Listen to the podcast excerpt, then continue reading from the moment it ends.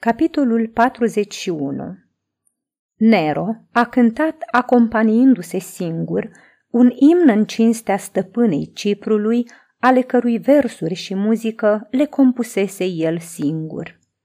În ziua aceea era în voce și simțea că muzica lui îi captiva cu adevărat pe ascultători.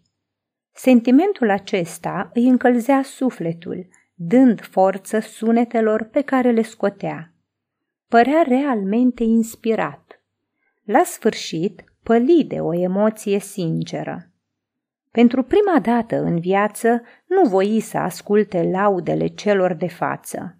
Rămase câtva timp cu mâinile sprijinite pe liră și cu capul plecat, după aceea se ridică brusc și zise Sunt obosit. Am nevoie de aer. Între timp, acordați lirele își înfășură gâtul cu o eșarfă de mătase. Voi veniți cu mine, zise, adresându-se lui Petronius și Vinicius, care stăteau într-un colț al sălii. Tu, Vinicius, dă brațul că n-am putere, iar Petronius să-mi vorbească despre muzică. Ieșiră împreună pe terasa palatului pardosită cu alabastru și presărată cu șofran. Aici poți să respiri mai în voie, zise Nero. Sunt emoționat. Mi-e sufletul trist, deși îmi dau seama că ceea ce v-am cântat vouă de probă pot să prezint și în public și am să realizez un triumf cum n-a realizat încă niciun poet roman. Poți să dai reprezentații aici, la Roma și în Acaia, te-am admirat și cu inima și cu mintea, divinule, răspunse Petronius. Știu, ești prea leneș ca să faci măcar efortul să-l auzi și ești sincer ca Tulius Senecion, dar te pricep mai bine decât el. Spune-mi, ce crezi tu despre muzică? Când ascult o poezie, când privesc quadriga pe care o conduci tu la circ, când contemplu o statuie, un templu sau un tablou, simt frumusețea întreagă, iar entuziasmul cuprinde tot ceea ce operele respective pot să dea. Însă când ascult muzică, mai ales muzica ta, se deschid înaintea mea mereu alte frumuseți și desfătări. Alerg după ele, le sorb, însă până să mă pătrundă, se arată altele noi și mereu așa, ca valurile mării care vin din infinit. De aceea îți spun, muzica este ca marea. Stăm pe un mal și privim în larg, dar e cu neputință să vedem celălalt mal. Ah, ce cunoscător profund ești tu, spuse Nero. Câteva vreme se plimbară în tăcere. Numai șofranul foșnea încetișor sub picioarele lor. Ai exprimat ideea mea, vorbi Nero în cele din urmă. Și de aceea spun, în toată Roma, numai tu singur reușești să mă înțelegi. Da, și eu cred același lucru despre muzică. În timp ce cânt, văd lucruri despre care nu știam că există. Iată, sunt cezar roman și lumea îmi aparține. Pot orice. Totuși muzica îmi dezvăluie împărății noi, munți noi și mări și plăceri noi pe care nu le cunoșteam înainte. De cele mai multe ori nici nu știu să le numesc și nici să le înțeleg. Le simt doar. Îi simt pe zei, văd Olimpul, o adiere suprapământeană suflă asupra mea. Văd ca prin ceață niște coloși imenși, calmi, luminoși ca răsăritul soarelui steros. Nemărginitul cântă în jurul meu și îți spun. Vocea lui Nero tremură de emoție. Eu, cezar și zeu, mă simt atunci mărunt ca un fir de praf. Mă crezi? Da? Numai mari artiști pot să se simtă mici în fața artei. Azi e noaptea sincerității. așa că îmi deschid sufletul în fața unui prieten și îți spun mai mult. Crezi că sunt orb, ori că n-am minte? Crezi că nu știu că în Roma se scriu pe pereți insulte la adresa mea? Că sunt numit ucigaș de mamă și de soție? Că mă consideră un monstru și un om crud pentru că Tigelinus a obținut de la mine câteva condamnări la moarte împotriva dușmanilor mei? Da, dragule, mă consideră un monstru și eu știu asta. Atâta s-a spus că sunt crud încât uneori mă întreb dacă nu cumva e adevărat. Ei nu înțeleg că faptele omului pot fi uneori crude, fără ca omul însuși să fie crud. Ah, nimeni n-are să creadă și poate nici tu, dragule, n-ai să crezi că în anumite momente, când mi-e sufletul legănat de muzică, mă simt bun ca un copil în leagăn. Îți jur pe stelele care strălucesc deasupra noastră că-ți spun adevărul. Oamenii nu știu câtă bunătate e în sufletul meu și ce comori descoper eu însumi în el când se deschide spre muzică.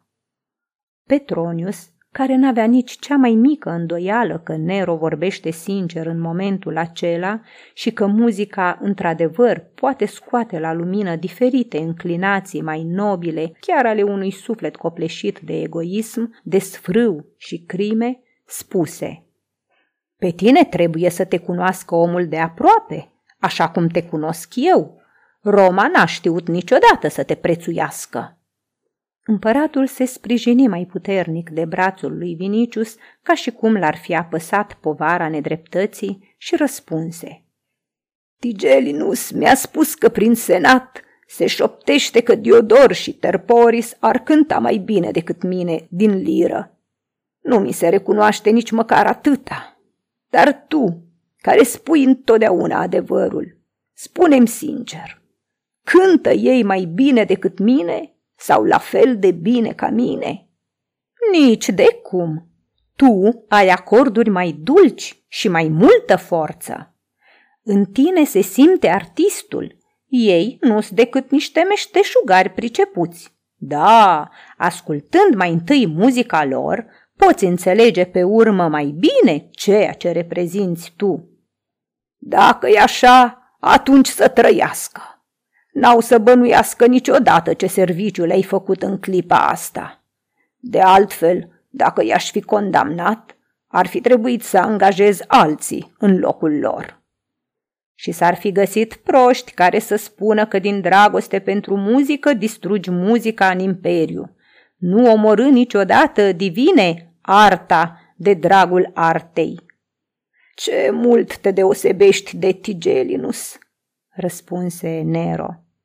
Dar vezi, eu sunt artist în toate. Muzica deschide înaintea mea spații a căror existență nu o bănuiam, țări pe care nu le stăpânesc, desfătări pe care nu le-am gustat. Știu, oamenii bănuiesc că am început să înnebunesc, dar eu nu înnebunesc, ci caut.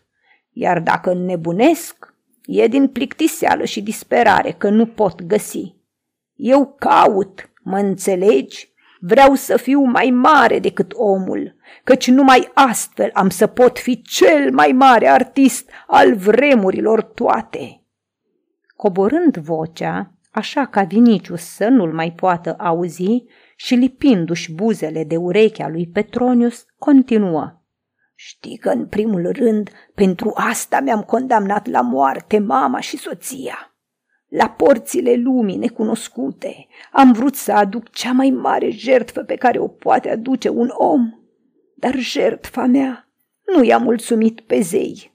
Pentru deschiderea porții spre necunoscut e nevoie poate de jertfe mai mari ca să se întâmple cum spun prevestirile. Ce intenționezi să faci? Ai să vezi, ai să vezi mai repede decât te aștepți. Deocamdată află că există doi Neroni. Unul, așa cum îl știu oamenii, și un altul, artistul pe care îl știi numai tu și care, dacă o moară ca moartea, sau înnebunește ca Bahus, o face tocmai pentru că îl sufocă platitudinea și meschinăria vieții obișnuite și vrea să le nimicească, chiar de-ar fi să folosească focul sau sabia. O, câtă platitudine va fi în lumea asta când eu nu voi mai fi! Te compătimesc, Cezar, din tot sufletul și împreună cu mine pământul și marea, fără să-l mai socotim pe Vinicius, care te adoră din tot sufletul. Și el mi-a fost întotdeauna drag, zise Nero, deși slujește lui Marte și nu muzelor.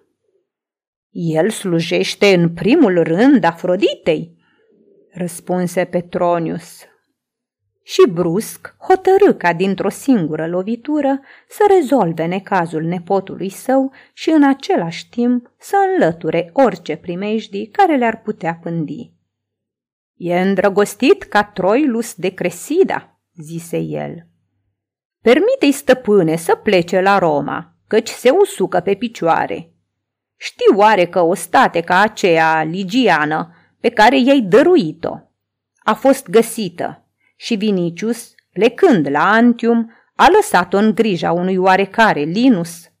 Nu ți-am pomenit de asta, căci tocmai compuneai imnul, ceea ce era mai important decât orice. Vinicius a vrut să-și facă din ea amantă, dar ea s-a dovedit virtuoasă ca Lucreția, iar el s-a îndrăgostit de virtutea ei și acum dorește să o ia de soție. E fică de rege, așa că nu-i nicio nepotrivire. El, ca un adevărat ostaș, oftează, se perpelește, geme, însă așteaptă permisiunea imperatorului său. Imperatorul nu alege soțiile ostașilor. La ce-i trebuie permisiunea mea? Ți-am spus, stăpâne, că te adoră. Cu atât mai mult poate fi sigur de permisiunea mea. E o fată frumoasă, dar prea strâmtă în șolduri. Augusta Popea mi s-a plâns de ea că ne-a deocheat copilul în grădinile din Palatin. Iar eu i-am spus lui Tigelinus că zeii nu pot fi deocheați. Îți amintești, divinule, cum s-a tulburat atunci și cum tu singur ai strigat, Habet? Îmi amintesc. Zicând acestea, se întoarse spre Vinicius. O iubești oare așa cum spune Petronius? O iubesc, Cezar, răspunse Vinicius. Atunci îți poruncesc ca mâine în primul ceas al zilei să pleci la Roma, să o iei de soție și să nu mi te mai arăți fără inelul de mire în deget. Îți mulțumesc, Cezar, din tot sufletul. O, ce plăcut e să-i fericești pe oameni, zise împăratul. Aș vrea să nu fac nimic altceva toată viața. Mai fă-ne o favoare, divinule, zise Petronius. Declară în fața Augustei că din voința ta se întâmplă asta. Vinicius n-ar îndrăzni niciodată să ia de nevastă o femeie față de care Augusta nu trește aversiune. Dar tu, Doamne, cu un singur cuvânt, ai să risipești prejudecățile ei anunțând că tu însuți ai poruncit astfel. Bine, spuse împăratul. Ție și lui Vinicius n-aș putea să vă refuz nimic. Se întoarse în vilă, iar ei îl urmară, fericiți că reușiseră. Nero intră, se așeză pe un scaun încrustat cu baga și după ce șopti ceva la urechea unui paj grec din suita sa personală, rămase în așteptare. Pajul se întoarse repede cu o casetă de aur. Nero o deschise și după ce alese un colier cu pietre de opal, spuse Iată bijuteriile demne de seara aceasta. Parcă se oglindește aurora în ele, spuse Popea, convinsă că ei îi este destinat colierul. Timp de câteva momente, împăratul contemplă, ridicându-le în lumină, pietrele roze, pe urmă spuse. Vinicius, să dăruiești acest colier din partea mea, tinerei prințese ligiene, pe care îți poruncesc să o iei de soție. Privirea uimită și mânioasă a Popeii trecu ca un fulger de la împărat la Vinicius și se opri apoi asupra lui Petronius. Acesta însă a plecat cu nepăsare pe speteaza scaunului, își plimba mâna pe lemnul arcuit al lirei, de parcă ar fi vrut să-i memoreze amănunțit forma. Vinicius mulțumi pentru dar și apropiindu-se de Petronius spuse Cum să te răsplătesc pentru ceea ce ai făcut azi pentru mine?" Jertfește Euterpei o pereche de lebede, răspunse Petronius. Laudă cântecele împăratului și bateți joc de presimțiri. Sper că de acum răcnetul leilor nu va mai tulbura nici somnul tău, nici al crinului tău, Ligian. Nu, spuse Vinicius, acum sunt pe deplin liniștit. Fie ca fortuna să vă favorizeze. Acum însă fii atent, fiindcă împăratul a luat din nou lira oprește-ți respirația, ascultă și varsă lacrimi. Într-adevăr, împăratul luă lira și își ridică ochii spre cer. În sală, murmurul discuțiilor se stinse. Oamenii stăteau nemișcați ca împietriți.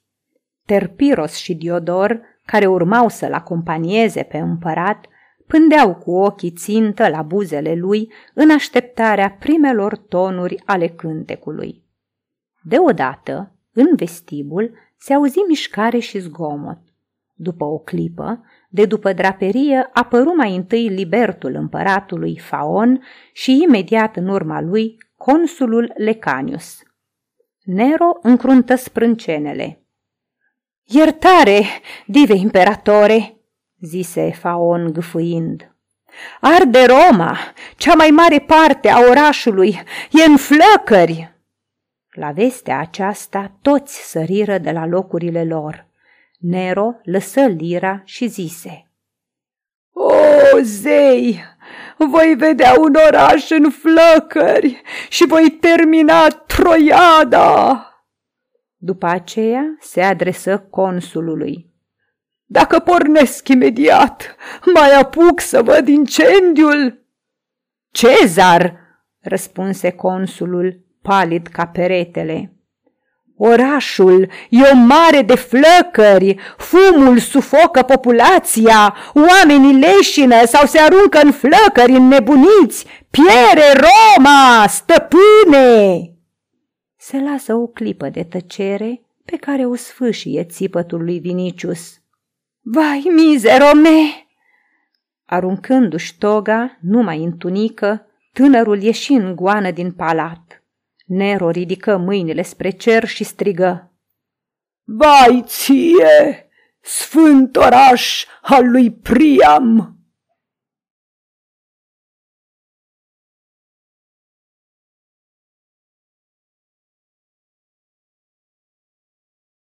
Aceasta este o înregistrare Cărțiaudio.eu.